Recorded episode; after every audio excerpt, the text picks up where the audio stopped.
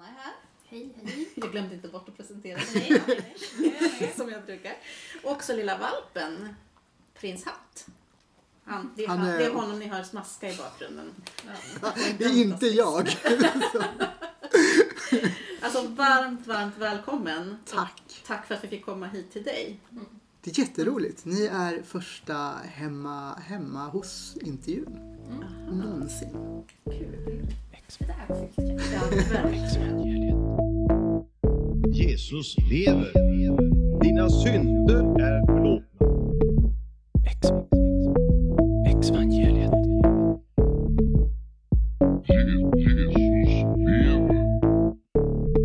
Exvangeliet. Det här är Hanna Larsdotter och du lyssnar på Exvangeliet. På alla hjärtans dag var jag och min bästa ex-mormon sidekick Anna alldeles lagom morbida och talade om döden med tanatologen Philip de Croix och hans valp Prins Hatt. Vi bjöd på kanelbullar med ett litet hjärta på pinne. Samtalet utspelade sig för övrigt sittandes i röda sammetsfåtöljer, smuttandes på espresso, i ett rum smyckat med tavlor med mytologiska motiv. Varmt välkommen ska du vara till detta åttonde avsnitt. Exvangeliet. Ja, för idag på självaste alla hjärtans dag har vi den stora äran att få spela in hos Philip de Croy. Sa jag det rätt? Jajamän. Skönt. Man kan, väl, man kan välja uttal. Åh, jag ville säga lite flottare. något så här, De Croix, men då skulle det stavas Du annorlunda, Croix. Du är det Croix. franska uttalet från Ah, ja, det är franskt. Ja. Ja. Eh, Du är teolog och tanatolog. Ja. Vi går rakt in på det här med att fråga vad är en tanatolog? Ja, men I grunden kan man säga att, att genom historien så har döden varit som ett Noa-ord. Någonting man inte ska säga för då kan det komma till liv. Lite ironiskt kanske. Eh, och runt det förra sekelskiftet, eller vad blir det nu, förra, förra så hade döden kommit människor så nära genom världskrig och sjukdomar. Eh, och då var det två personer, en rysk medicinare som heter Ilja Metjenikov med risk för uttal. Eh, och eh, amerikanska Herman eh, Feifel som eh, inom medicin respektive filosofi lyfte frågan om döden akademiskt. Att studera döden så att människor kunde gå den till mötes genom studier. Eh, så tanatologer kan vara medicinare, etnologer eller som i Nederländerna och Storbritannien och i mitt fall eh, teologer eller religionsvetare.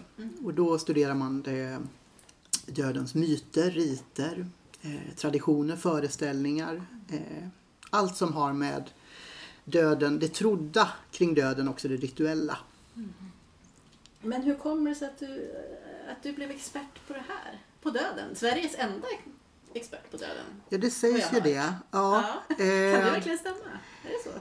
Jag tror att det finns otroligt många fler som, som med, med rätta kan... Så här, för det första är det ju ingen som är expert på döden så till den grad. Ingen av oss har ju dött. Eh, så vi vet ju inte mer än någon annan egentligen. Däremot kan ju vi vara mer eller mindre överbelästa inom just döden som ämnesfält. Och då finns det ju fantastiska palliativa läkare till exempel, undersköterskor, sjuksköterskor som har en fantastisk expertis kring just döden och döendet.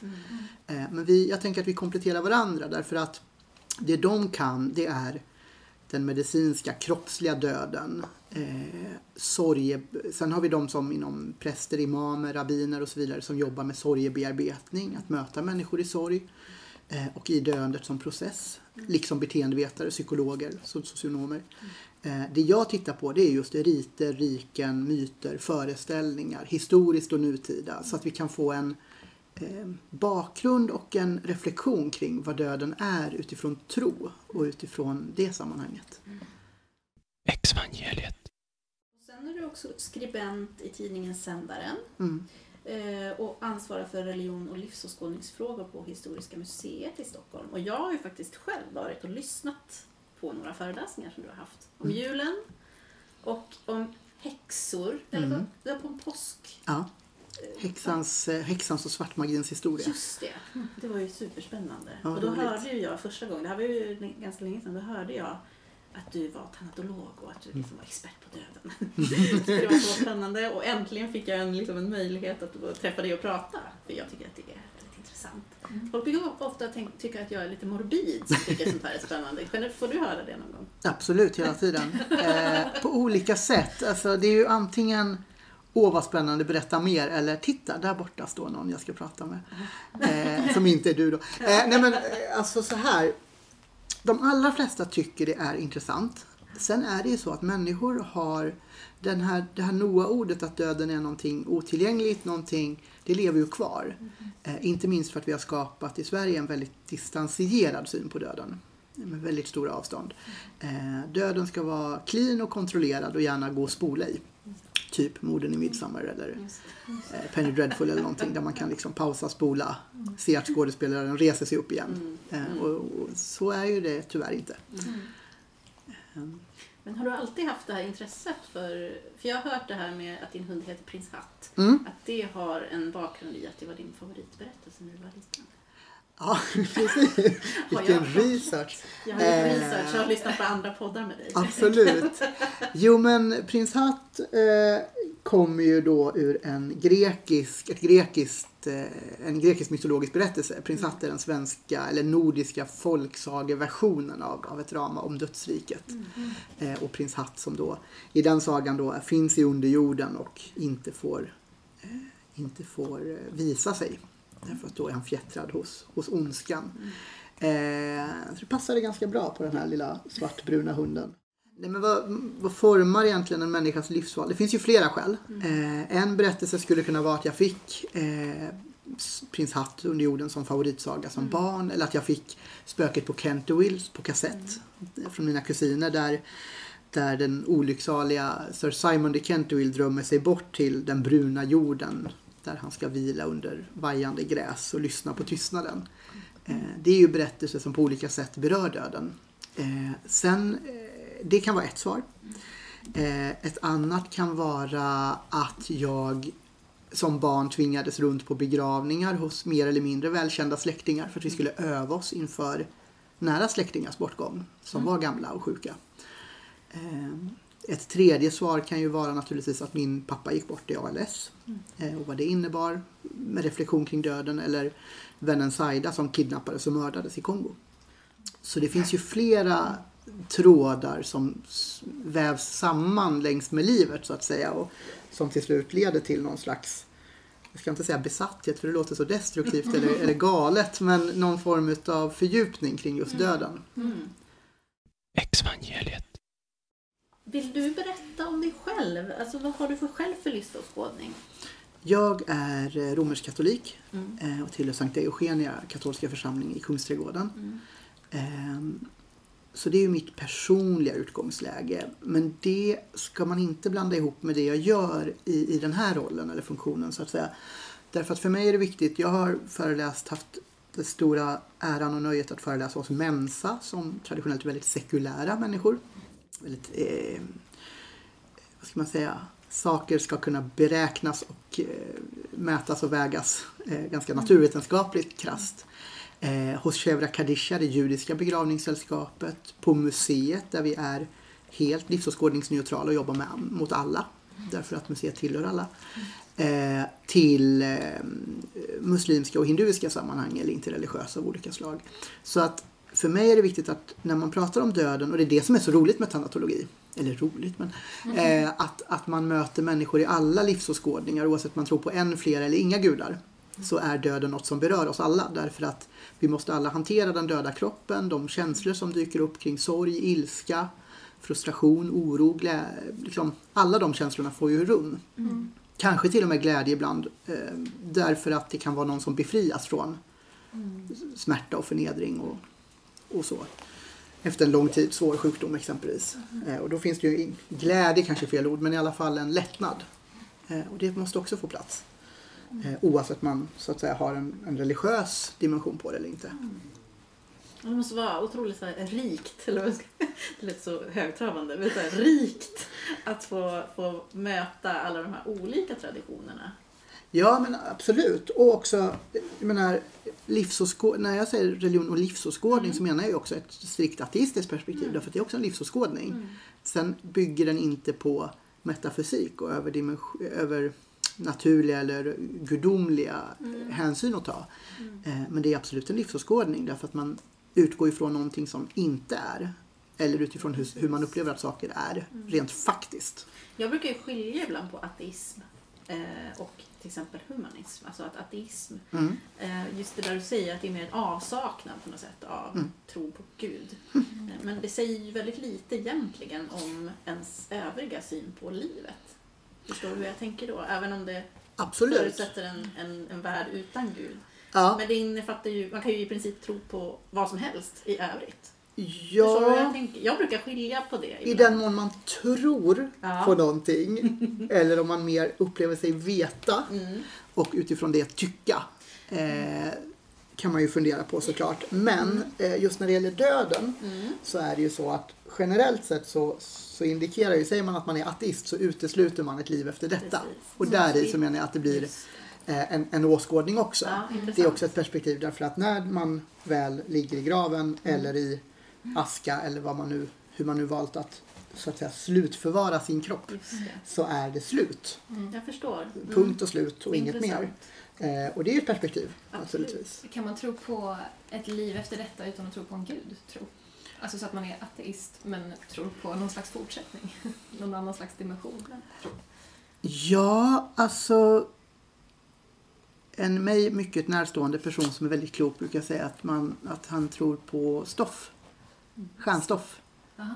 Att när människan, lite Lejonkungen sådär, men att när människan dör så blir kroppen till stoff. Ja. Och det stoffet är det som bygger universum. Och det är ju, den personen är absolut inte troende. Mm. Eh, helt klart ateist. Ja. Men det finns ju en, en berättelse där som är väldigt vacker om att man går tillbaka eller upp i Mm. något som är större än oss själva eller än det vi förstår eller fullt ut kan greppa. Ja. Men då är, alltså, det kanske hänger ihop lite med om man tror att man har en själ eller inte. Alltså, tror man att det finns en så att säga andekropp inom oss som går vidare? Liksom? Exvangeliet. sa att döden berör oss alla. Mm. Eh, och jag hörde i den här tidigare podcasten som jag lyssnade på att det på något sätt kan ena oss Mm. som människor. Och det stämmer ju på sätt och vis just det där att det, döden är det enda vi liksom är säkra på. På något sätt att det kommer alla att genomgå.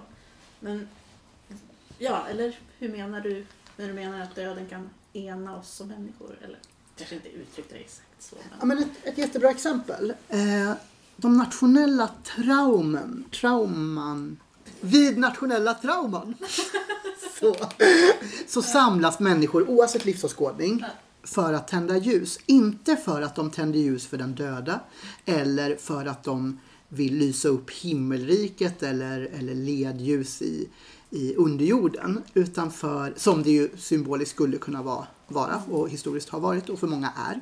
Utan för att man vill dela en gemenskap, för att man kommer samman. Att man bryter motsättningar och konflikter för ett ögonblick. För att komma samman och mötas i sorg. Eh, och på så sätt är döden en fören, föreningsbar kraft, en sammanhållning. Eh, och det syns så tydligt. Jag tänker mordet på Olof Palme och Anna Lind, eller morden på Olof Palme och Anna Lind, Estonia-katastrofen, Göteborgsbranden, tsunamikatastrofen. Eh, är sådana exempel på saker där det blir så nattsvart för en stund att människor kommer samman. Och där visar döden också sin kraft. Att den kan föra människor samman oavsett vad. Terrorkatastrofen på Drottninggatan naturligtvis också. Ja, för, för, för jag, det där slog igång en tanke hos mig just med våra upplevelser att tanken på döden och är, mm, kan också splittra Mm. väldigt mycket i livet. Eh, för i, vå- i vårt fall då så tanken på vad som händer efter döden kan ju påverka väldigt mycket på hur vi påverkar varandra Mm. nu i livet. Alltså till exempel som olika livsåskådningsfrågor bland annat. Eh, så här, när döden blir moralisk. Mm. Ska säga. Alltså dödshjälp, självmord, abort. Sådana frågor. Ehm, där det upplever vi, det finns otrolig, kan ju finnas otrolig splittring. Ja. och från min egen erfarenhet också att det liksom när någon går bort och- för att man skiljer sig så i synen på vad som händer med den här personen så skiljer sig också känslorna eh, kring det här dödsfallet. Mm. Eh, och till exempel om man utformar en begravning eh, och vissa tror att den här personen fortsätter och vissa tror det inte. Så blir liksom en väldigt, där kan det bli en väldig konflikt, eller det har jag upplevt själv. Så.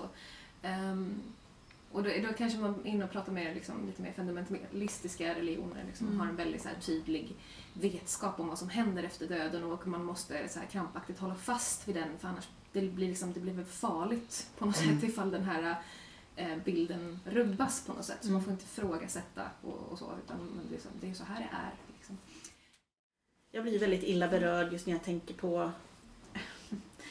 Det här är ju mycket med mina egna gamla föreställningar, men den här tanken på att nu när jag inte längre tror att men, äh, människor som jag älskar tänker att jag kommer hamna i helvetet. Mhm. Eh, den, den tanken är så sårande för mig. Mm. Och jag kan leva mig in i både att de inte menar något illa och att de kanske inte ens tänker så, eller de kanske inte ens tror så. Men det finns liksom i den traditionen som jag kommer ifrån. Tror du på Jesus så kommer du till himlen, tror du Mhm. inte på Jesus så kommer du till helvetet. Mm. Och där har vi ju liksom en... Där, där kan jag känna just, det här har inte ens med livet att göra. Det är liksom efter, efter livet. Mm. Men ändå påverkar det så otroligt mycket i hur jag tänker att andra ser på mig som person idag. Mm. Och där tänker jag verkligen att en sån tanke just på livet efter döden, liksom, det kan verkligen splittra mellan, mellan människor. Mm. Hur tänker du när jag säger så? Jo, men det är klart. Så här. Livsåskådningar, liksom politisk övertygelse, splittrar människor om man låter dem bli fundamentalistiska. Eh, och det kan vara utifrån en förment kärlekshandling. Att man säger så här, jag vill, ja, som i frälsningsorienterade rörelser, eller det är ju alla till exempel kristna kyrkor i, i, i någon mån, men där man så att säga aktivt försöker driva in människor i rätt folla, i rätt lära och att den som inte är det kommer bli förtappad, kommer hamna i eviga mörker och i andra tråkigheter. Det som att bli biten av sin hund. Eh, varsågod. Där. Oj, oj, oj, mycket energi i den där lilla Mm. Så, varsågod.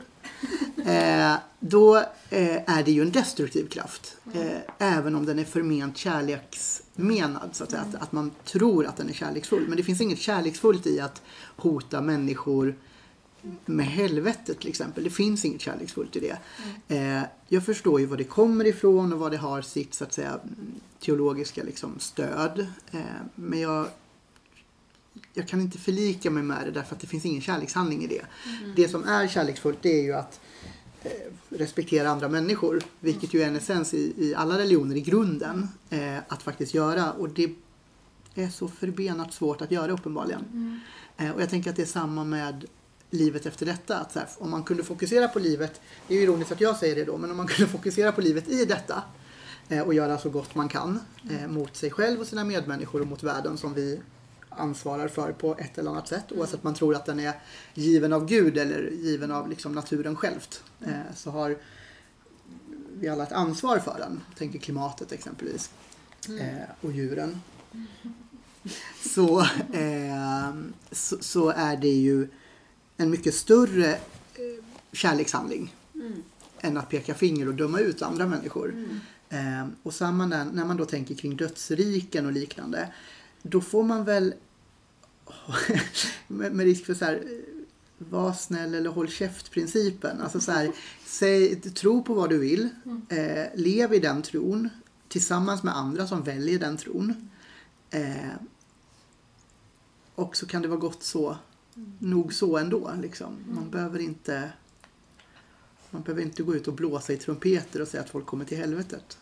Jag tror att det som är svårt när man har lämnat själv, när man själv har haft en inför tron och det nästan sitter i kroppen på Mm. en, alltså när man är uppväxt i det.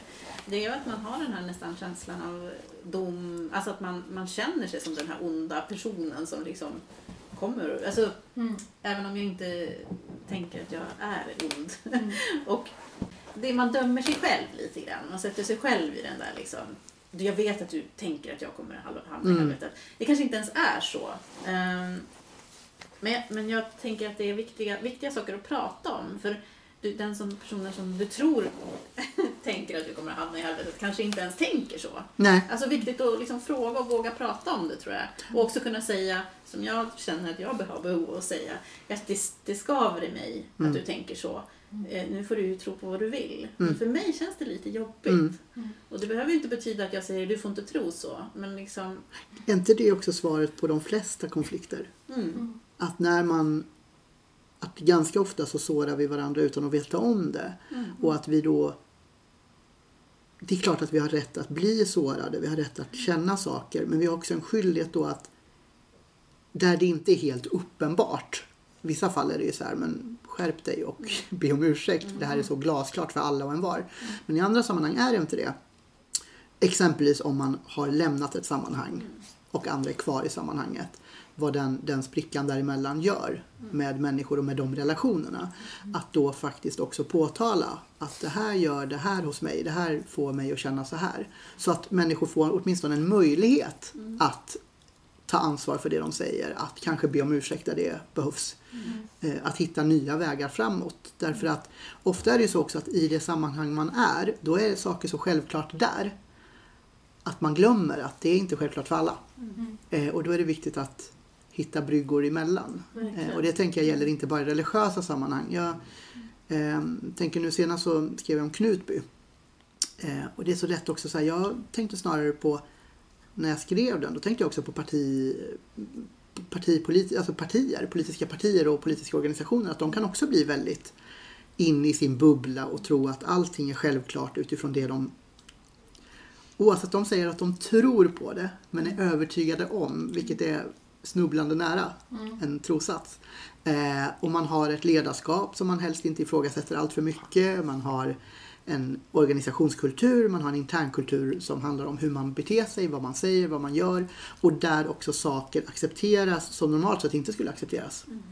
Vilket kan, bli, kan vara en fantastisk kraft för att göra förändring i samhället och känna att man gör en skillnad.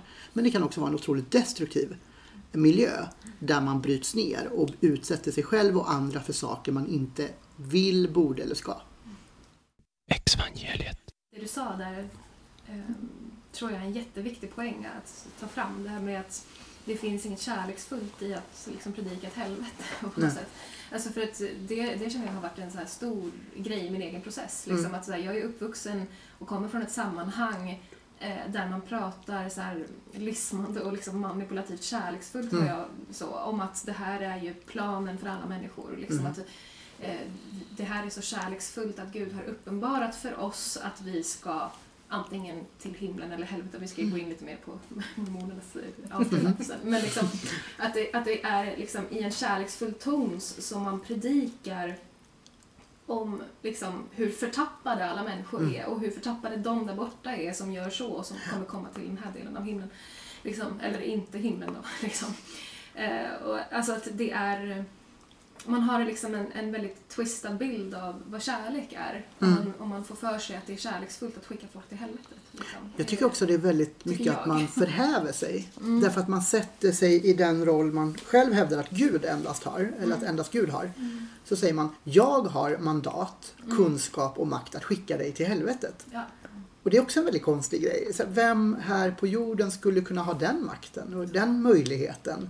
Det är klart att man kan säga så här tror vi att det är. Mm. Men att i princip säga som, som många av de mer fundamentalistiska individer och rörelser gör, säger jag vet Mm. och du kommer att. Ja. Då går man ju från att säga jag tror till att jag vet och jag kommer skicka dig. Mm. Då blir man Gud själv. Mm. Och då tänker jag att så här, är inte det rätt snubblande nära det man själv hävdar är avgudadyrkan eller att, att bygga. Babels torn eller vad det nu har varit för liknelse genom tiderna. Mm. Att man själv förhäver sin position. Det är, alltså, nu går vi in djupare på mormonism här, men det är ju liksom, det är ju mycket kärnan i mormonism att de tror att de har prästadömet, alltså Guds Ja. kraft på, att handla på jorden. Och så är det vissa eh, ledare då, eller männen i kyrkan som Mm. ordineras till det här prästadömet och har rätt att döma folk. Mm. Eh, och kan döma folk till uteslutning ur kyrkan och, och liksom till olika botgörelser och sådär.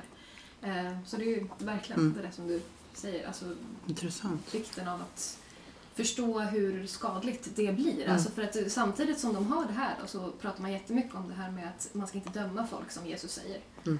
Och så förstår man inte att det är precis det man håller på med. Mm. Liksom. Att man har ett, sånt dömande synsätt på, på människor. Nu är jag ganska kritisk här men Mm. ja, det är ändå viktigt att lyfta. Ja, alltså, men- just för Ja. folk som har lämnat fundamentalistiska rörelser. Mm. Liksom. Det är superviktigt. Jag tror att det är viktigt, som sagt, att... ska säga här. Vi har ju pratat om att ha ett, ett argt avsnitt, Ja, du och jag, Anna. Där vi får vara arga.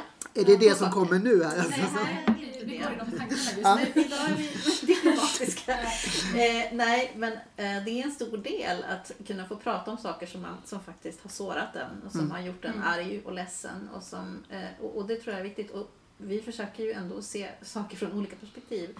Men vi funderar på att ha ett avsnitt där vi bara får vara arga.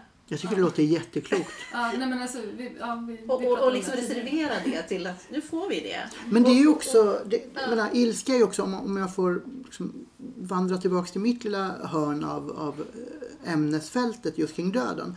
Där är det också så otroligt viktigt att människor får vara arga på döden. Jag tycker att eh, Villfarelser, den här fantastiska eh, kontot på nätet med otroliga bilder. Ja, just det. De har ju en otrolig bild där, han, där en person skakar ett skelett eh, och säger men be om ursäkt då jävla döden. Eh, och den är så briljant för att det är Döden kommer ju när man minst eh, vill ibland. När, den, när man minst förtjänar det, om man nu kan förtjäna det. Det är alla människors så att säga förtjänst att behöva dö någon gång. Men några och allt för många dör ju i förtid. Mitt i livet, mitt i språnget, på väg till jobbet, på väg till att hämta sina barn på förskolan eller på väg att vara barn på förskolan till och med.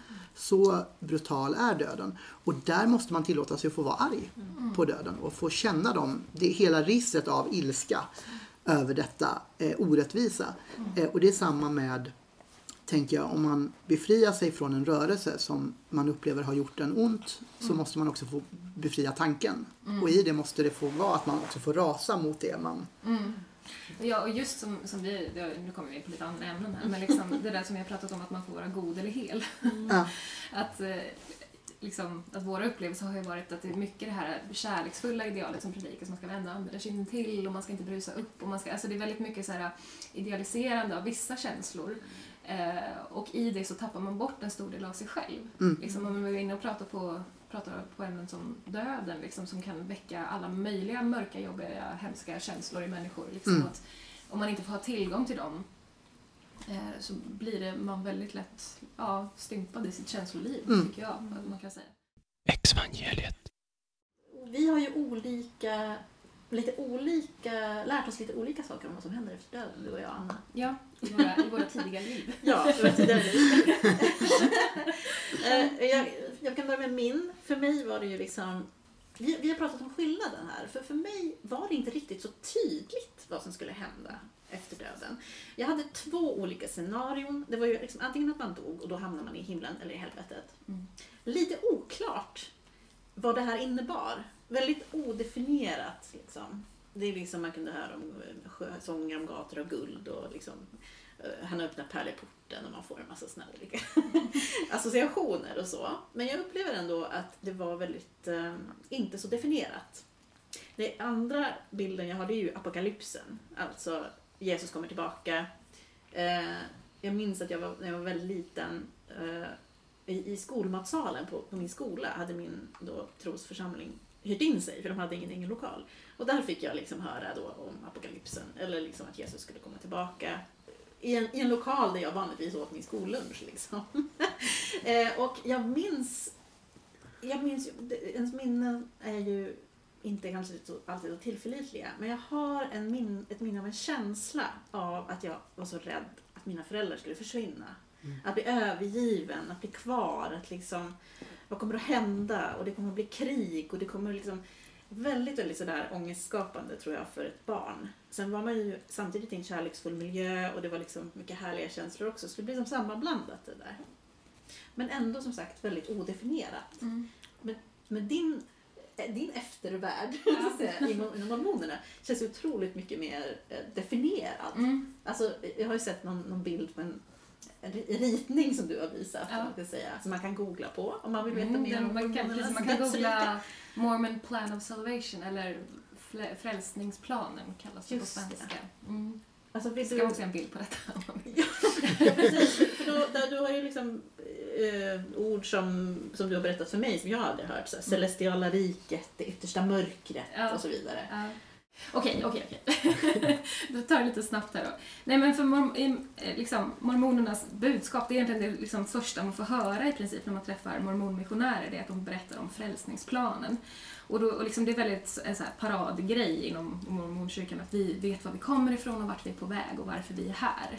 Liksom har väldigt så här utstakat och då är det då kan man jag skulle kunna prata en timme om liksom hur alla detaljer i det här. Ja, precis. Kortfattat så är det att vi var andebarn som bodde hos våra himmelska föräldrar. De tror ju på en himmelsk far och en himmelsk mor.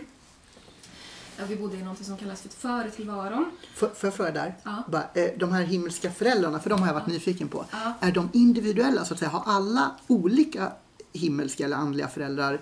Eller är det en och samma Nej, det är föräldrapar? en och samma. Men Wow. sen så finns det ju också inom mormonismens djupa doktriner så finns det det här med månggifte. Ja. Så att det är lite så här omdiskuterat om det finns flera himmelska mödrar. ja. ja. Fattar? Ja, Okej. nej men, så det finns en, en himmelsk far som vi alla liksom har då. Eh, och hans plan är då för oss alla att vi ska eh, komma, alltså vi ska göra hela den här jordiska eh, upplevelsen så att säga och så ska vi genom den här utvecklas och bli så som honom. Det är liksom humanismens huvudmål, att alla ska bli sin egen gud och ha sin egen jord, skapa sina egna andbarn så småningom. Så är det. Eh, och, så då ska ju alla skickas till jorden och få en kropp och eh, eh, också hitta, alltså liksom, hitta den rätta vägen och bli frälsta av Jesus, så att säga. Eh, och sen efter döden så kommer man till antingen eh, fängelset eller paradiset, säger de, vilket är liksom himlen eller helvetet på något sätt. Men det är också bara så ett väntetillstånd där alla är liksom antingen i paradiset eller i fängelset tills eh, Kristi andra ankomst. Och det är det här, där, har man ju en apokalyptisk tanke. Liksom, att Jesus kommer komma tillbaka till jorden. Och då kommer vi alla, oavsett, eh, leva i tusen år av bliss. Tusenårsriket. Tusenårsriket, den där Satan ska vara bunden och vi bara ska leva i tusen år av frid och frid. Mm. Och efter det tusenårsriket så kommer domen. Eh, och då ska vi alla dömas enligt eh, av, av Jakobs tio söner, eller tolv Mhm. söner. Ja, så beroende på vilken stam man tillhör då. Eh, alla mormoner får en, en välsignelse och får uppenbarat liksom vilken av Eh, Israels tolv stammar man tillhör. Eh, och så den ska då eh, den Israels sonen ska då döma en tillsammans med Jesus och då kommer man antingen komma till det högsta riket, det som är celestiala riket. Nu kommer jag aldrig ihåg för det är terrestriala och telestiala, telestiala riket som heter Nu kommer jag aldrig ihåg om det är L eller R först. Men i alla fall, så det är de tre rikena. Celestiala, terrestriala, terrestriala telestiala riket. Eller då yttersta mörkret som är liksom the ultimate hell. Så, så det finns liksom fyra grader och det finns även någon uppenbarelse från eh, mormonernas grundare Joseph Smith att det finns olika grader i det celestiala riket också. Så att det finns liksom Mm. ännu fler Och nivåer där. också det yttersta mörkret gäller bara män. Va?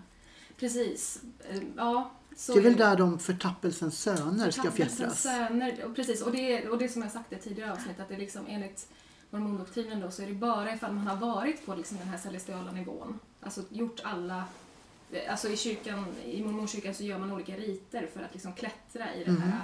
systemet då. Och det är bara om man har varit högst upp, alltså värdig celestiala riket och sen förnekar den heliga anden då. Alltså det är bara då man faller till yttersta mörkret, förtappelsens söner och så. Och i och med att eh, kvinnor inte kan stiga lika högt som män så kan de inte heller falla lika högt som män. så är tanken. Eh, så är den korta versionen. Ah, liksom, Men vart hamnar, så, så som kvinna då om man är förtappad, ja, vart hamnar man då? ja, det vet jag inte riktigt. Nej. Jag har varit så här, är, jag nu då i yttersta mörkret? Alltså på ett Mm. sätt så jag har ju gjort alla de här eh, riterna. Så att jag skulle ju kommit till celestiala riket. Så. Eh, jag, alltså, jag, jag tror att det är lite oklart och den där upp- uppenbarelsen om att det bara är män, så den är väldigt gammal så jag vet inte riktigt vad de säger idag faktiskt.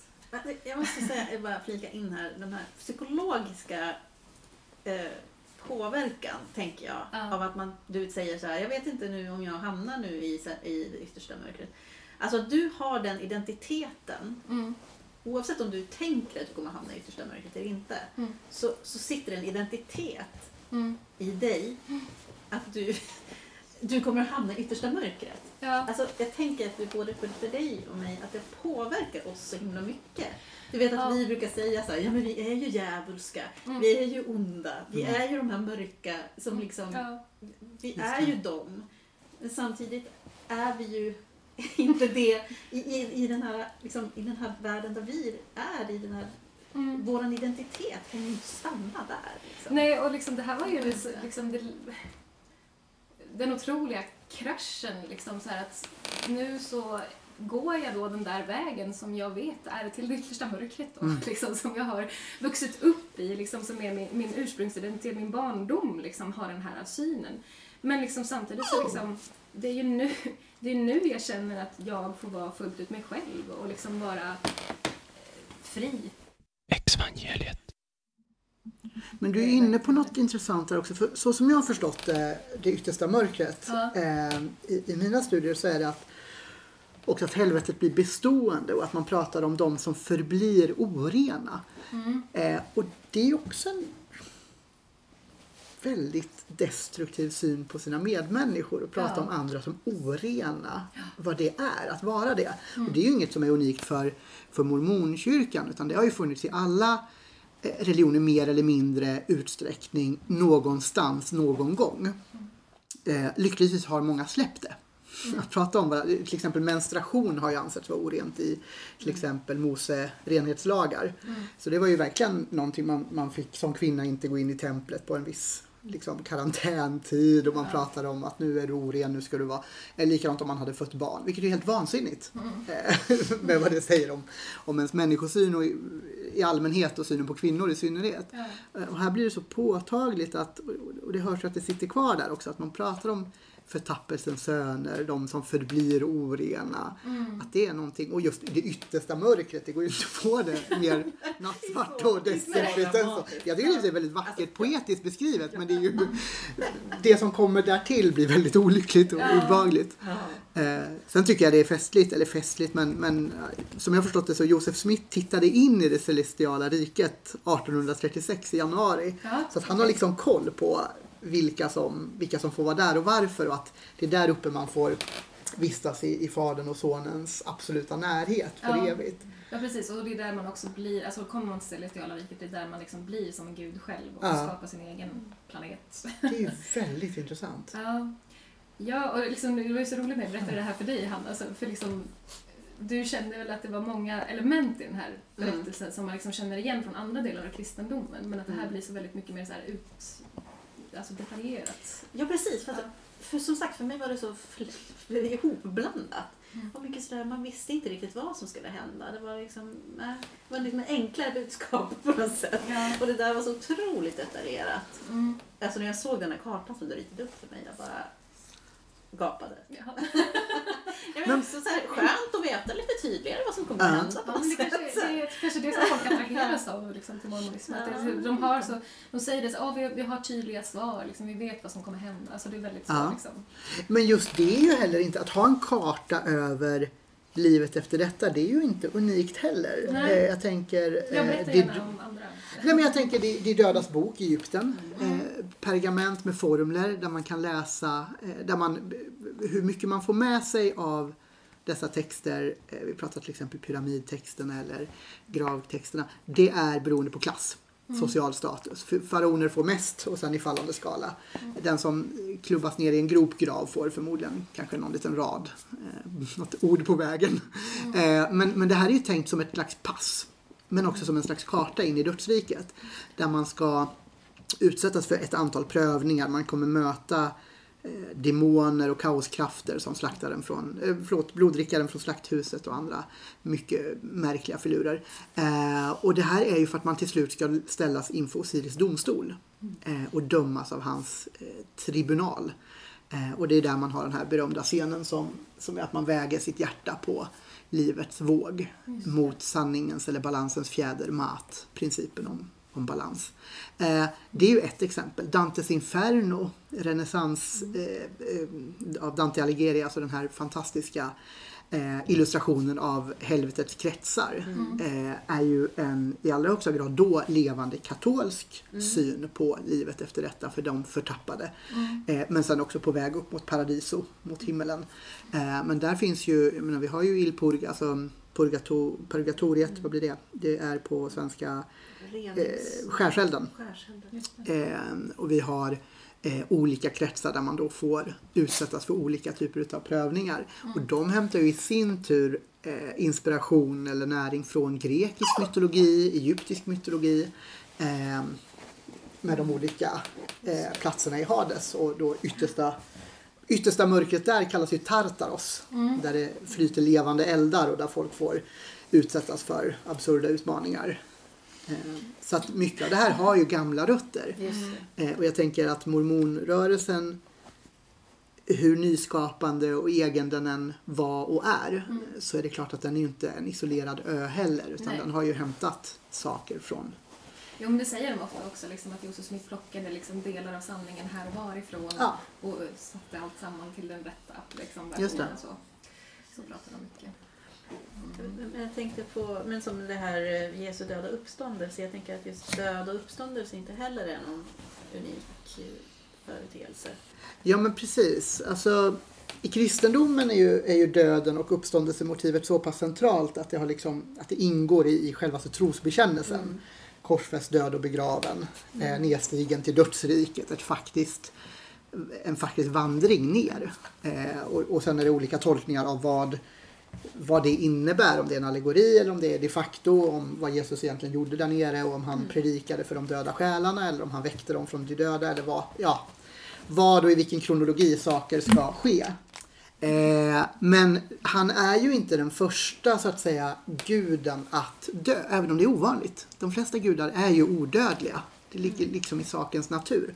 Men det har ju förekommit. Eh, den nordiska asen Balder skjuts ju av en mistelpil eh, via List. Det är hans bror Höder som är eh, som inte ser och som får hjälp av Loke som är den här trixten. Som är lite som ormen i paradiset i, den nordiska mytologin. Han är halvjätte, halvgud. Eh, som får på grund av blodsbrödraskap med orden så får han vistas i Asgård, i gudarnas eh, land. Där, där skjuts han ju ner i dödsriket i Hel. Det som senare byter namn från Nifel Hel till helvetet eh, när man kristnar Norden. Ett annat exempel är den syrisk-feniciska eh, fruktbarhetsguden Baal som i vissa berättelser dör och sen återuppstår under något som kallas Baal-cykeln. Eh, och ett tredje fall är ju då det här berömda fallet med Persefone, alltså dotter till fruktbarhetsgudinnan Demeter i grekisk mytologi som långt innan samtyckeslagstiftningen eh, helt enkelt blir kidnappad av dödsrik, dödsrikets härskare Hades. För han känner sig ensam och ledsen nere i dödsriket. Så han plockar helt enkelt den vackraste blomman på jorden genom att helt enkelt kidnappa henne. Eh, och genom lite tricks och lurendrej och lite kompromisser så blir det till slut så att eh, när, när Persefone är i dödsriket då är det vinter och höst uppe på jorden och då dör växtligheter och grödor därför att hennes mor, fruktbarhetsgudinnan, är så ledsen, går i sorg. Men så fort hon är uppe på marken då låter Demeter världen grönska och gro. Eh, och då har vi vår och sommar. Det är ju fantastiska berättelser Ja, men, men som just är illustrationer av gudar och gudinnors död. Eller d- om inte död fullt ut så åtminstone vistelse i dödsriket. Dödsskuggans dal, Hades, vad det nu kallas. Men jag tänker på en sak då, bara nyfiken, alltså det här med då om man pratar om Jesu död och uppståndelse. Mm. Ehm, Att, för jag tänker att alla de här berättelserna om gudarna som dör och uppstår, att det kan vara otroligt symboliskt liksom, för oss människor att tänka kring död och liv och natur och sådär. Mhm. Skulle man kunna se Jesu död och uppståndelse också som bara en symbolisk berättelse? Jag har pratat eh, med, med lite folk som ser Bibeln mycket mer symboliskt. Att, att, att det skulle kunna vara som en arketypisk berättelse Mhm. helt enkelt. Alltså att vi har behov av den här typen av berättelser. Men är inte all tro en kombination av berätt, alltså liknelser, Mm. metaforer, allegorier, olika typer av berättelser som ska illustrera någonting större, någonting moraliskt, etiskt, någonting mänskligt som man vill att människor ska tro eller tänka eller göra. Eh, ihop med trosatser där man slår fast i vilken form man nu än gör det. Eh, koncilier, ledningsgrupper i samfund eller vad det nu är. De, som har mandatet så att säga formar läran. Det som man brukar kalla dogmatik ibland. Alltså att man, det som kyrkan eller trossamfundet tror är och förkunnar eh, är sant. Eh, Det är ju saker man då säger så här, det här tror vi på. Eh, Och sen kan man som troende välja att tro på grund, grundsatserna men att lämna en del för tolkning. En del är just då allegorier eller liknelser och annat är bara vacker poesi. Eh, Höga visan exempelvis. Eh, sen kan man ju sammankoppla allt det här och tror man på alltihopa då kan man antingen upplevas vara en väldigt from person eller en fundamentalistisk, eh, fundamentalistisk person. Det beror på var man står. Eh, men de allra, allra flesta troende, oavsett trossamfund, skulle jag ändå säga har en, en öppenhet för att vissa saker kanske inte fullt ut. Sen är det ju i mer eller mindre skala, skala mer eller mindre utsträckning okej att ge uttryck för det. Men jag tror även de som kanske lever i en väldigt fundamentalistisk miljö lever med tvivel, lever med tolkningar av texter, lever med tolkningar av tolkningen som man kanske inte vågar ge uttryck för. Som man kanske inte vågar lufta eller säga därför att det är så starka repression, eh, repressalier mot det i det sammanhanget. Eh, och så är det ju även i etablerade kyrkor eh, och, och, och samfund. Det finns ju exempel där präster i Svenska kyrkan gett uttryck för någonting som, som gått över en viss gräns för domkapitlet eller för biskopskollegiet eller liknande. Och där man säger, nej men här hit men inte längre. Eh, Och då upplever man nog ändå att man har ganska högt i tak inom Svenska kyrkan exempelvis, vad man faktiskt får tro och inte. Jag vet nu till exempel senast så var det ju biskopen i Stockholm för Svenska kyrkan tog avstånd från att man hade gjort eh, var det Shiva-mantran i en kyrka Ja, under meditation. Och då sa han, yoga är okej men inte Shiva-mantran. Och det, det får man ju förstå utifrån den roll han har och vad han är satt att vaka över. Eh, och det är inga konstigheter. Men det, jag noterar att där, där drog han en gräns eh, som var väldigt tydlig. Eh, Exvangeliet. Nej, skit i det. Hur kan man prata med barn om döden?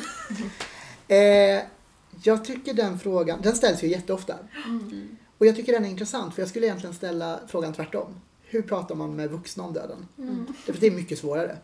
Eh, det är det som är min utmaning hela tiden. Att få, däremot så här, eh, det kommer alltid mycket folk och det är jag lika glad över varje gång. Eh, och lika överraskad därför att det är ett ganska dystert ämne. Det kan vara en så här, onsdagkväll i Oskarshamn. Mitt i veckan då man slåss med bandyträningar och, och matlådor som ska lagas och tv-program som ska tittas och så kommer de och lyssnar på mig och pratar om döden. Det är ju jätte, jättefint och jättestort förtroende. Eh, men jag tror att det är för att man lyfter de här tabuna att döden inte ska pratas om och att då man får, man får prata om det tillsammans. Eh, och jag tycker vi ska prata om det tillsammans. Det ska inte vara så att en står och mässar liksom, utan vi, det, det är ett samtal eh, där vi försöker utifrån våra olika kunskapsområden närma oss det här märkliga så gott vi kan. Men barn är oftast inte utmaningen. Barn ser det mycket enklare. Barn ser döden genom mor och farföräldrar kanske. Tyvärr ibland genom syskon och föräldrar allt för tidigt. Men också genom husdjur. Guldhamstens begravning är ett lysande tillfälle att prata om, eh, om döden. Eh, min svärfar ska enligt berättelserna en gång ha postat en orm i ett kuvert eh, där han skrev till Gud. Eh, det finns ett lättillgängligt språk för döden och det finns böcker som har rört det här. Eh, Ulf Nilssons Farväl herr Muffin, fantastisk bok. Eh, Elisabeth Helland Larsen och eh, Marine Schneiders eh, poesibok Jag är döden. Eh, som också har en systerbok som heter Jag är livet. Och de hänger ihop. Och de är fantastiska illustrationer och texter om vad döden är, men också vad livet är. För de är så tätt sammankopplade. Så barn, prata öppet. Prata om det utifrån, om man har en tro, prata utifrån den. Om man inte har det, prata utifrån vad man då inte tror eller vad man tänker ska hända. Mm. Eller kanske framförallt inte hända. Eh, och avdramatisera det i sådana fall. Döden är inte läskig och döden är inte otäck i sig självt. Den kan däremot vara väldigt orättvis ibland. Den kan komma när man minst vill, den kan komma när man tycker att man själv inte har tid. När man nu har det. Men för somliga kommer döden som en efterlängtad vän på ålderns höst. Det är ju då man vill. Mm. När man, får, när man känner sig mätt på livet som, som att man har ätit för mycket bullar och känner nu är jag klar, nu vill jag gå och lägga mig och så vill jag inte vakna. Mm. Det är ju den döden de flesta vill ha. Men vi vet ju att så är det inte. Mm. Döden kommer i alla former och fasoner. Mm.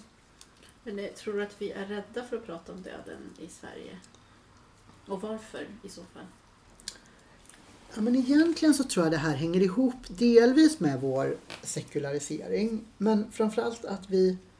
Förut så dog ju människor i hemmet. Det var inget ovanligt att eh, en, en farmor eller morfar dog i kökssoffan. Eh, och man hade en väldig närhet till det. Liksom att det dog kreatur på gården. Man hade en närhet till döden både bland människor och djur. Idag så är vi väldigt få människor som överhuvudtaget har sett en människa som är död. Därför att vi också professionaliserat döden. Det är någon annan som gör allt det där. Förr så hade vi så mycket mer eller mindre genomtänkta ritualer för döden. Vi hade vaka inför. Vi hade vaka vid döden, vi snickrade kistor tillsammans, vi ringde in gravar, vi hade gravöl, vi hade majade husen och klädde äreportar längs med vägen till graven. Vi var helt besatta av döden. Eh, på gott och ont säkert. Eh, men den var närvarande. Idag så är den distanserad därför att bakom varje steg av döden så finns ett, en profession. Någon som, hem, någon som upptäcker kroppen. Det sker oftast på ett vårdhem eller ålderdomshem eller en palliativ avdelning. Sen är det någon som kammar håret, rätar upp nacken, kanske borstar bort eh, lite mjäll, försöker iordningställa personen så att den ser ut så som den gjorde när den levde. Någon som tänder ljuset, knäpper händerna, ställer i ordning rummet. Sen är det någon annan som hämtar kroppen, tvättar den, och ställer i ordning den, lägger den i kista. Någon som ordnar med begravningen. Och då, jag säger inte att det är fel, tvärtom. De människorna som gör det är en enorm gåva och tillgång till oss andra som inte behöver konfronteras med döden så nära inpå. Men det tar det gör någonting med våran syn på döden. Mm. För det här är en död vi inte kan spola i, inte kontrollera, inte pausa som på film eller TV. Eh, och det gör att vi tappar bort den vanliga döden. Vi kan allt om... Vi, liksom, det finns få tidningar om eh, krigshistoria till exempel. Alltså det finns få tidningar som säljer så bra som krigs, krigshistoriska magasin. Mm. Det gottas i varenda folkmord och varenda etnisk rensning och varenda världskrig. Eller ja, de är ju bara två. Men i varenda krig. Eh, det kan vi göra. Men att relatera till vår egen dödlighet och våra närmastes dödlighet, det är mycket svårare. Eftersom vi är så pass sekulariserade, sekulära, att när vi väl ska prata om döden Mm. eller hantera döden så hamnar vi i kyrkan. Mm. Det är bra att kyrkan finns. Men det skulle också vara bra om det fanns någonting som var frikopplat kanske Mm. från bara den religiösa eller kyrkliga berättelsen om döden. Och, att det, och då har vi ju pratat mycket om sekulär andlighet. Och, och vad är det? Och, och, liksom, och, och andlighet eller existentiella frågor har ju också med döden att göra. Och så vi skulle vilja efterlysa liksom en, en, en plattform eller en plats där vi liksom kan uppmuntra till sådana samtal. Eh, för det känns som att det finns ett tomrum där i just när vi är så pass sekulära. Mm. Och, och just att inte kyrkan då får den monopolet kanske. Mm. Som jag upplever och vi upplever att det kanske får. Jag kan, Hur tänker du? eller det som, den känslan som jag fick, eh, liksom gjorde lite efterforskningar inför det här avsnittet var liksom att jag hamnade på olika poddar och olika sådär eh, som förde samtal om döden men de ofta hade liksom en, en ska säga, någon slags tid, eh, attityd eller ton eller liksom någonting som jag känner igen från det här eller kanske mera ja, men kyrkliga även om de inte var uttalat kyrkliga. Eh, och liksom jag bara funderar kring liksom den här, svenska kulturen liksom att, som du säger, att det här samtalet förs främst inom kyrkorna och att liksom det sekulära samhället har kanske inte utvecklats så mycket verktyg och så här, vad ska jag säga, en samtalston eh, som är, ja, på något sätt. Så det var väl det jag funderade lite grann liksom att, och jag menar, det behöver inte vara att vi liksom helt ska liksom frigöra oss från det kyrkliga heller, men liksom jag, bara, jag bara funderar kring, eh, kring liksom, eh, ja, men den svenska kulturen, kring hur, hur samtalet förs kring döden helt enkelt. Bara. Men just att man inte är rädd för att prata om det som kan ses då som det här har med något religiöst att göra. Det är därför jag tänker liksom, vi är så frånkopplade just från döden och från det religiösa och också då nästan från att prata om saker som till, har tillhört det religiösa. Alltså just som jag kanske mer vill kalla för existentiella eller ja så. Alltså det, tänker liksom att det skulle vara fint om vi kunde få närma oss de här frågorna lite mindre dramatiskt. Att det inte behöver vara så, så farligt att prata om dem. Mm. Men ja, för jag tänker att det kan vara så känsligt liksom att det oftast Ja men det där är väl religiöst. Som man kan säga på norrländska. Men är det inte så också att, ja, men om vi säger att ungefär 90, mellan 90 och 100 000 människor dör varje år. Vilket det är. I Sverige? Eh, ja, i Mm. Sverige. Eh, så dör, de, de flesta dör ju i eh, tumörer. Eh, efter det så tror jag det är demenssjukdomarna Mm. som skördar flest offer. Eh, sen så dör folk i massa olika saker. Fallolyckor på jobbet, bränder, drunkningsolyckor. Och sen är det ytterligare några som tyvärr mördas dessutom. Eh, sen trafikolyckor. Och sen har vi såklart eh, också den som inte orkar med det liv den fått eller har och, och därför avslutar det på förtid.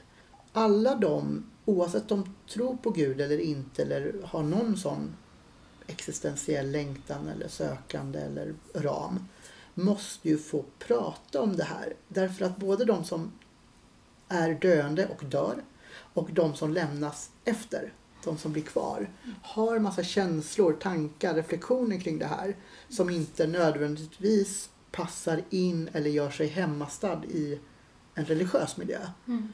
Ehm, och det jag upplever att ni efterlyser lite det är en, en sån, ett sånt sammanhang Mm. där man får gå de här frågorna till mötes, där man får brottas med dem utan att göra det i en religiös kontext. Ja, och jag, jag tror alltså, från där vi kommer ifrån, där vi har liksom varit i sammanhang där de här frågorna har varit väldigt närvarande. Mm. Vi har ett väldigt så här, utvecklat sätt att tänka på det på något Ja. sätt. Eller liksom, vi har varit och touchat de här frågorna Mm. jättemycket och sen kommer man ut i ett sekulärt samhälle som inte Mm. har det samtalet.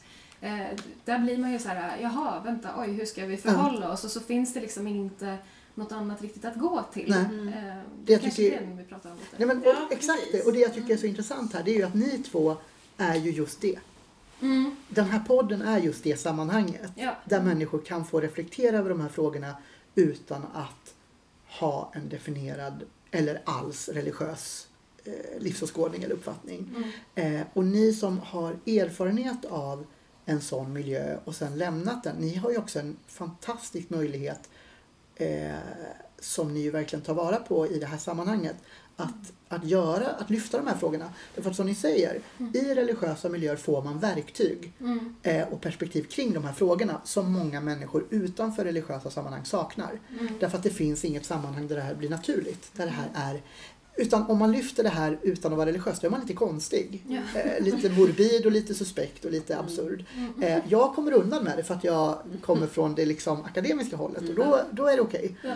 Då är det studier av. Då är du Eh, professionell. Ja men precis, då är, och då är vi tillbaka på det professionaliserade döden. Ja. Du får arbeta med döden och då är man till och med lite glad att någon gör det. Men man vill själv inte göra det. Och, och här är ju ni, sam, här, jag är ledsen att säga det, men ni är ju på lag med mig och begravningsentreprenörerna. Att ni är liksom professionaliserade i detta och ni kan använda det till att erbjuda sådana möjligheter. Jag såg senast idag ett fantastiskt initiativ på Facebook där eh, människor av olika livsåskådning och ingen livsåskådning eh, går samman för att besöka, alltså sörja ensamma döda. Alltså på begravningar. Mm, Att gå på deras begravningar och bara se till att de inte har en kista och en präst. Eller en kista och en borgerlig begravningsförrättare. Mm. Utan det ska finnas andra där som visar att som människor, som medmänniskor, oavsett vi tror på något eller inte, så är vi här för att vi saknar och sörjer dig. Mm. Och jag tyckte det var så otroligt fint. Och det är ett sånt sammanhang. Eh, det ni gör är ett sånt sammanhang. De borgerliga begravningsförrättarna är ett sånt sammanhang. Begravningsbyråerna erbjuder ju naturligtvis stöd och, och, och så. Men de gör det ju när det väl är dags i regel. De möter ju oss när vi planerar för en begravning eller när vi redan är där. Eh, de, man möter ju dem i regel inte till vardags. Eller jag gör ju det men inte, inte, inte alla gör ju inte det.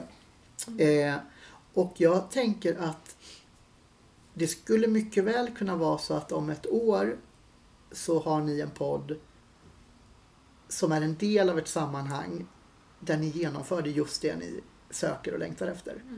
Eh, existentiella frågor utan religion, utan det gudomliga. Eh, jag tror det finns ett sug efter det, jag tror det finns ett behov av det. Eh, sen kan kyrkor, trossamfund, andliga människor oavsett man tror på gudomligheter eller kristaller eller eh, vad det nu är kan vara ett stöd i det, kan vara till hjälp därför att man har redskap.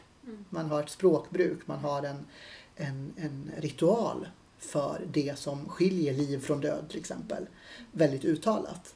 Eh, Och det märker man ju att det har inspirerat även det sekulära. Tittar man på en borgerlig eh, eh, gravsättning till exempel, då har den element som påminner rätt mycket om det kyrkliga. Men här ska man komma ihåg, och det är jätteviktigt att vara tydlig med det, det finns inga regler för detta. Ni kan gravsätta en person, aska, kropp.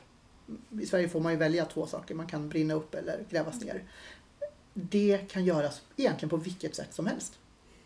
När det gäller en, bor- en borgerlig eh, gravsättning. Det finns inte reglerat på det sättet som det gör med kyrkor. Eh, så här finns möjligheter för människor att forma.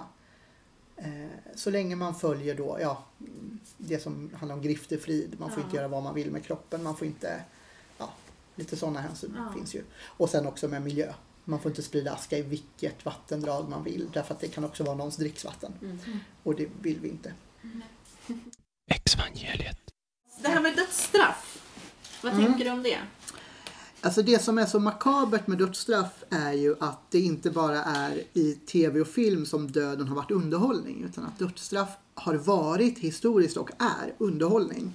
Människor sökte sig till galgbacken tillsammans med make och barn för att se den senaste avrättningen eller det senaste huvudet skiljas från kroppen och det är ju helt bisarrt. Eh, och ännu märkligare blir det, jag menar man kan, historien har sin gång, men än bisarrare blir det ju att man inför publik än idag avrättar i de länder, i flera av de länder som tillämpar dödsstraff. Eh, Kina, Iran, Saudiarabien har ju till exempel halshuggning, elektriska stolar, gaskamrare, hängningar, arkebuseringar och giftinjektioner. Idag har det blivit svårare för amerikanerna att avrätta sina fångar därför att det är inget företag som vill tillverka giftet.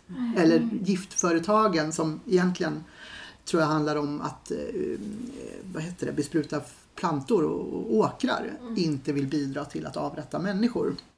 Det första landet i världen som avskaffar dödsstraffet är alltså storhertigdömet Toscana. Det gör de redan i november 1786. Sverige gör det betydligt senare. I fredstid först 1921 och under krigsförhållanden så sent som 1973. Den sista att avrättas däremot var Alfred Ander som genom giljotinen, den här nya uppfinningen som Sverige nu har importerat från Frankrike, förlorar huvudet 1910. Så importsträckan var väldigt lång. Men så blev det också en som avrättades. Men här finns ju en massa ritualer och riter. Vi pratar ju mycket om det i det här programmet. Den sista måltiden. Att här finns ett utrymme att säga du ska få precis vad du vill. Utom ditt liv då såklart. Men du kan få äta kyckling om du vill. Det blir så absurt i sitt sammanhang. För att det blir någon förment vänlighet eller yttersta nåd och säga så här, ja, men du ska få önska dig precis vad du vill att äta. Men vad spelar det för roll om man nästa stund inte har, har sitt liv? Vad ska man då med den maten till? Det, blir, det, det finns någonting märkligt i det där. Eh, och just att det är underhållning än idag. I USA, i de delstater som tillämpar dödsstraff, finns ju en glasskärm. Där man som anhörig och inte minst guvernörer och liknande kan då sitta och se avrättningen. För att man ska få sin hämnd, man ska få sin möjlighet till upprättelse genom att se någon annan plågas och dö. Så än idag är döden rent konkret och rent faktiskt en underhållningsfråga. Från Somalia där man stenar, inte minst kvinnor, gräver ner dem i gropar och stenar dem till döds, till amerikanska avrättningskammare då. Men för att jag, mina tankar går direkt till alltså fascination för skräck och eh, även inom spel, alltså tv-spel. Jag spelar ju själv tv-spel. Dödar ju väldigt många karaktärer om vi säger så. Eh, och det är jätteintressant och också fas- väldigt fascinerad av skräck. Mm. Och den här, det här stora intresset som jag tänker finns just för skräck Mm. och behovet nästan av att uppleva det här liksom skräckaktiga och jag vet inte om det är det, jag är så intresserad av psykologi också. Jag tänker att det måste finnas någon psykologisk process där som liksom människor har behov av. underhållningsvåld i någon form versus jag föreställer mig så här, jag kan också se, jag älskar serien Penny Dreadful till exempel, jag tycker den är amazing, det är min favorite. Men det är någonting helt annat, något så väsensskilt från att jag skulle sätta mig framför en avrättning eller stening eller hängning och se en annan människa bli liksom ihjälstenad, injicerad, elektrifierad eller huggen eller hals. Jag vet inte Ja. vilka liksom bisarra metoder människor är kapabla att hitta på eh, för att ta död på varandra. Eh, Men jag tror att vi är ganska få som skulle klara av det momentet. Att ens vilja, att ens överväga det och än mindre klara av att faktiskt vara med om det. Och Jag tror det gör någonting med människor som utsätter sig för det här. Det måste ju, man pratar ibland om avtrubbning inför video eller det som kallades videovåld på 80-talet. Jag föreställer mig att om det är någonting som det måste finnas en avtrubbningseffekt för, då måste det vara i krig och i avrättningar. Det måste finnas skäl till att bödlar plockades ur fångkretsen för att flytta fram sin egen dödsdom historiskt. För att sen brytas ner psykiskt för varje avrättning den själv genomförde för att sen till slut kunna avrättas själv. Eh, Jag tror det är otroligt destruktivt. Eh, Både att ha som en underhållningsmöjlighet, som en hämndmöjlighet men också att överhuvudtaget behövs eh, att se det. Jag tycker såklart inte man ska avrätta någon. Eh, under inga omständigheter. Men om man nu gör det så ska man definitivt inte ha det som en underhållning dessutom. Exvangeliet. Jag insåg en grej som man möjligtvis kan säga. Det är ju faktiskt, för nu sa jag de här lite deppiga siffrorna om hur många som dör i Sverige. Jag sa ju faktiskt inte hur många som faktiskt, att, att vi har vänt på det också. Eh, väntar på... nej men så här, hur många, det är faktiskt också väldigt positiv Mm. utveckling Mm. eh, kring döden. Ja. eh, Som, som man kanske kan säga något om. Jättegärna. Få ge någon Jag slags förhoppning mitt i. Lite glädje. Ja. Egentligen kan man säga så här, det är ju förfärligt många människor som går och bara dör knall och fall eh, i olika mer eller mindre olyckliga omständigheter. Men, men för att ändå ge någon slags glädje också så kan man ju tänka också på att medellivslängden i Sverige till exempel nu är 83,5 för kvinnor och 79,5 för män. Eh, Det kan jämföras med, med samma siffror under 1900-talets början som då var bara 56 för kvinnor och 54 för män. Det är ju en fantastisk utveckling. Eh, sedan 1990 har dödligheten minskat i cancer, hjärtinfarkter och stroke. Samtidigt är antalet döda i trafiken det lägsta sedan 1940-talet. Sverige är dessutom tillsammans med, jag tror det är Cypern och Luxemburg, det land i världen som har lägst barnadödlighet. Och det kan ju kontrasteras mot eh, när man under 1700-talet sjöng salmer i kyrkan som handlar om barnadödlighet för att det var så pass vanligt. Den salmen finns inte ens kvar i den svenska psalmboken längre för det är så pass ovanligt. Så att vi har ju en fantastisk utveckling också och det förklarar å andra sidan varför vi har en sån distans till döden. Därför att genom att de flesta av oss har mat för dagen, kläder på kroppen, tak över huvudet och jag säger verkligen de flesta av oss, jag vet att alla inte har det såklart. Ehm, så har vi flyttat fram döden genom utbyggd välfärd, genom sjukvård som är tillgänglig. Och med alla sina brister så är det ändå så att dödligheten har minskat. Ål, eh, genomsnittsåldern har ökat. Vi har flyttat fram döden otroligt mycket. Men vare sig man vill eller inte så har vi än så länge inte avskaffat döden. Så länge vi inte har gjort det så måste vi också våga prata om den. Och jag tror det är bäst att göra det tillsammans. Mm. Exvangeliet. Slutligen angående prins Hatt då här. Slutligen. Får man ta med sig hunden in i himlen? När skådespelaren Uffe Larsson ville begravas med sina kremerade hundar så skrev Länsstyrelsen, jag tror det är 2010 eh, som han skulle gravsättas, att det skulle råda mot att det skulle strida mot allmänna pietetskrav och rådande moraliska värderingar i vårt samhälle. Det är ett väldigt teologiskt svar för att vara en sekulär myndighet som Länsstyrelsen är. Eh, Och historiskt har det sett annorlunda ut. Vid Hornborgasjön finns en 9000 år gammal hundgrav. I skånska Skateholm så begravs människor och djur i, eh, i, i järnåldersgravar. I, vid Karlberg, tvärs över vattnet härifrån, så ligger Karl XIIs hund Pompe sedan 1699 i egen grav. Eh, reglerna mot att begrava människor och djur hör ju ihop med det kristna arvet. Att skilja på människa och djur eh, även i döden. Man pratar om människor har kvarlevor, djur är kadaver. Eh, jag tror att människans bästa vän borde ha en plats var än man kommer oavsett man hamnar i himlen eller jag tänker om man hamnar i det där eh, vad sa vi, eviga mörkret. Yttersta mörkret. Yttersta mörkret så hoppas jag verkligen man får ha hunden med sig så det finns lite glädje i alla fall. Eller så är det där som inga hundar får vara. Ja, precis. I frånvaron av hundar. Det är frånvaron av människans bästa vän Ja. helt enkelt. Det är det yttersta mörkret. Så måste det vara. Tack för idag säger vi till både er som lyssnat och till Filip som förgyllde det här avsnittet med sin kunskap och klokhet. Det är vi väldigt glada för. Följ och gilla oss på Facebook och Instagram och säg hej till oss om du har någon fråga eller dylikt. Till nästa gång så vet du att evangeliet är de glada nyheterna för dig som lämnat tron. Ha det! Exvangeliet.